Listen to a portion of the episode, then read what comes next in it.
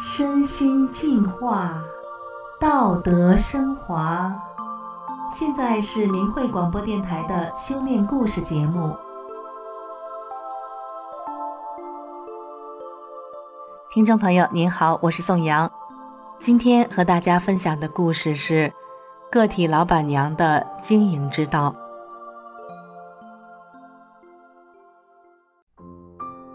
故事的主人公是一位个体饭店的老板娘，她的经营之道就是把所有的员工都当作亲人对待，而员工们也把饭店当作自己的家，大家都亲切地称她为老娘。她经营的饭店从餐饮质量、饭店卫生到服务员的素质，在全市餐饮业中都排行第一。来吃饭的人不提前预订，几乎没有座位。搞经营的人都知道，把所有员工当作亲人对待，做起来太难了。他是怎么做到的呢？让我们一起来听听他的故事。我今年五十九岁，修炼法轮大法二十年来，无病一身轻，皮肤白里透红，光滑细腻，没有皱纹。第一次见过我的人都以为我才四十多岁。我扛五十斤大米，一口气儿上三楼，脸不变色，气不喘，这一切都是大法的恩赐。我原来身体不好，三十多岁就经常病休，后来提前办了病退。一九九八年修炼法轮大法之后，所有的病都好了，我就开了一个小饭店。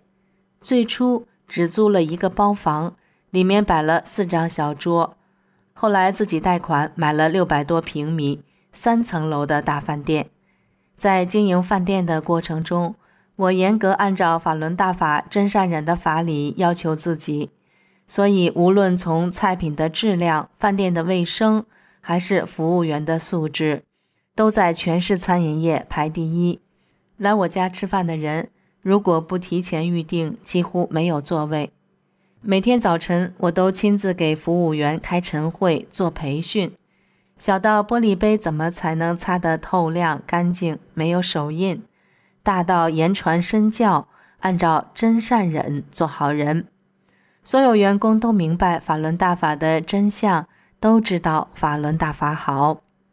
我把所有的员工都当作亲人对待，饭店的服务员都亲切地管我叫老娘。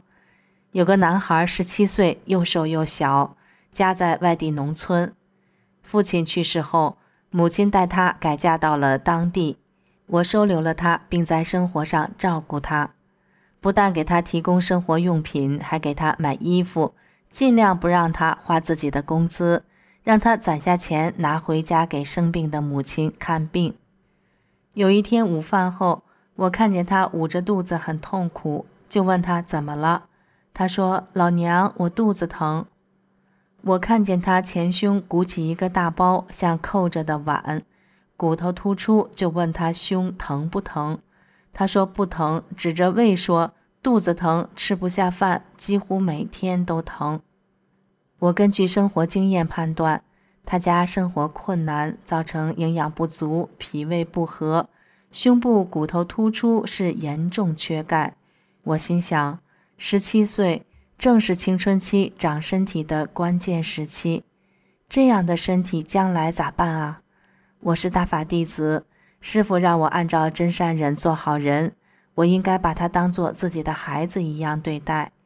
于是我就上药店给他买了两大包药，回来后每天嘱咐他按时吃药。两大包药吃完后，他的胃不疼了。前胸的骨头也基本上长平了。一年后，他的身高长到了一米七八，体重由八十多斤增加到一百六十多斤。我发现他身上生虱子了，就每月给他买澡票洗澡，还给他洗衣服。要是在修炼法轮大法之前，这我是绝对做不到的。我的言行让员工们都感受到，这里就是他们的家。大法弟子是真正的好人，法轮功是被冤枉的。有个农村孩子老虎，十六岁，长得虎头虎脑。我看他年龄小，就让他先干点摘菜的零活。有一天下午，他和一个服务生开玩笑，双腿起跳转圈儿，落地时腿疼得站不起来了，呲牙咧嘴的直喊“哎呦”。我赶快跑到厨房，看见他疼得满头大汗，就带他打出租车去了医院。拍片的结果是小腿骨震裂了，医生给打上了石膏，开了一些药。我又打车把孩子送回家，我承担了全部的费用，并隔三差五的让服务生给他送专门补养身体的菜。老虎休息了一个月，我也照常给他开工资。家长非常感谢我。一个月后，老虎觉得过意不去，非要回饭店上班，我就照顾他，让他坐着摘点菜，象征性的干点零活。不长时间，老虎的母亲去世了，我又送给他两千元钱作为母亲的安葬费。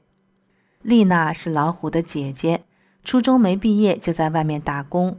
她母亲去世后，看到我对她弟弟那么好，就来我饭店做服务员了。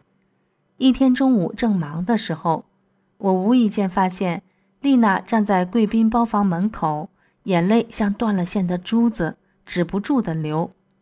我急忙走过去，搂着她的肩膀问：“丽娜，怎么了？客人欺负你了？受委屈了？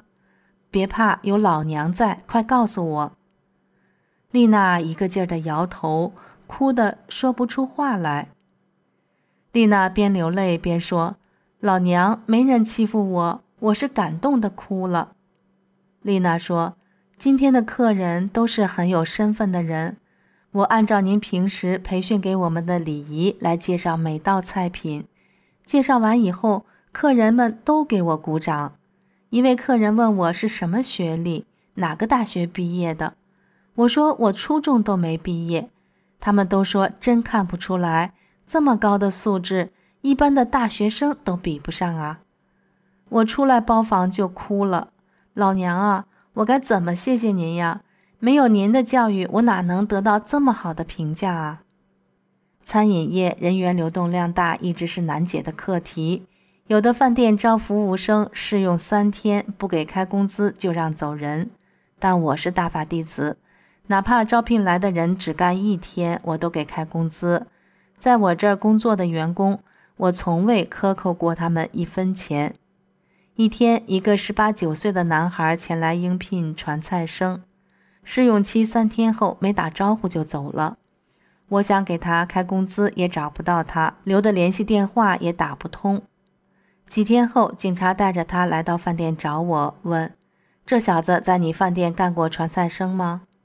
我回答：“是啊，做了三天。我想给他工资，也联系不上他。”警察说：“你饭店没丢什么东西吗？”我说：“没丢啊。”警察就问他：“你怎么没偷他家的东西啊？”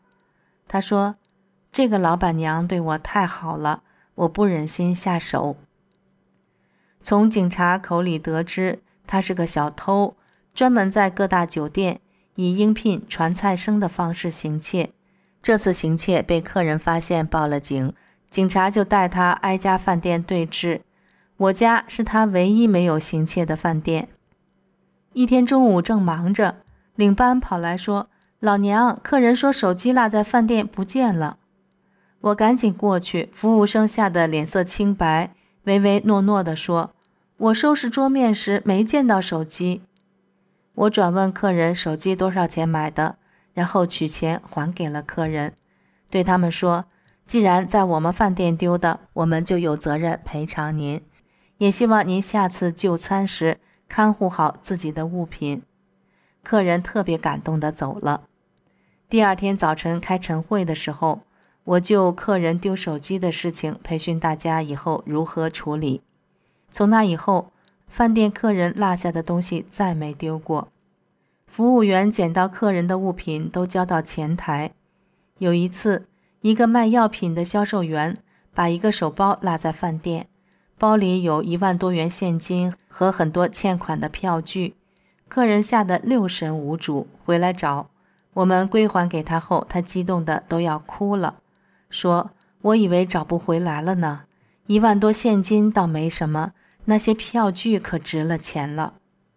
有一年开春，饭店室内要整体粉刷，孩子们自己商量后对我说：“老娘，咱们自己干。”孩子们利用晚上客人走后，一个包房一个包房的刷，大家高高兴兴，像过年一样开心，抢着多干。只用了三天的时间，没耽误营业，把饭店粉刷得焕然一新。孩子们把饭店当自己的家，不怕苦，不怕累。我把孩子们当亲人，视如己出。孩子们的住处、生活用品、洗澡票都是免费的，饭店还有医药箱。是凡小小年纪出来工作的，都是家里困难的。我从不让孩子们乱花钱，规定每人每个月三十元的零花钱，其余的工资必须存起来。到年底的时候，每个人都能给父母带回去一笔钱。家长也都非常高兴。每到过年放假回来上班的时候，没有一个迟到的，都像小燕子往回飞。回来进屋就高兴地往厨房跑，边跑边喊：“老娘，我回来了！”孩子们知道我一定在厨房亲手给他们做饭，迎接他们回来。二零零五年，我给世人讲法轮功真相的时候，被公安警察绑架。他们想敲诈一笔钱，就冲进饭店，撬开办公室的门，把屋里的东西翻得一片狼藉，孩子们都吓坏了。警察还百般刁难我的家人，家人被勒索了将近十万元钱。我被非法拘禁在看守所两个多月后放回家。由于警察经常去骚扰，酒店的营业额一落千丈，无奈之下，我把房子卖了。一个好端端的酒店破产了。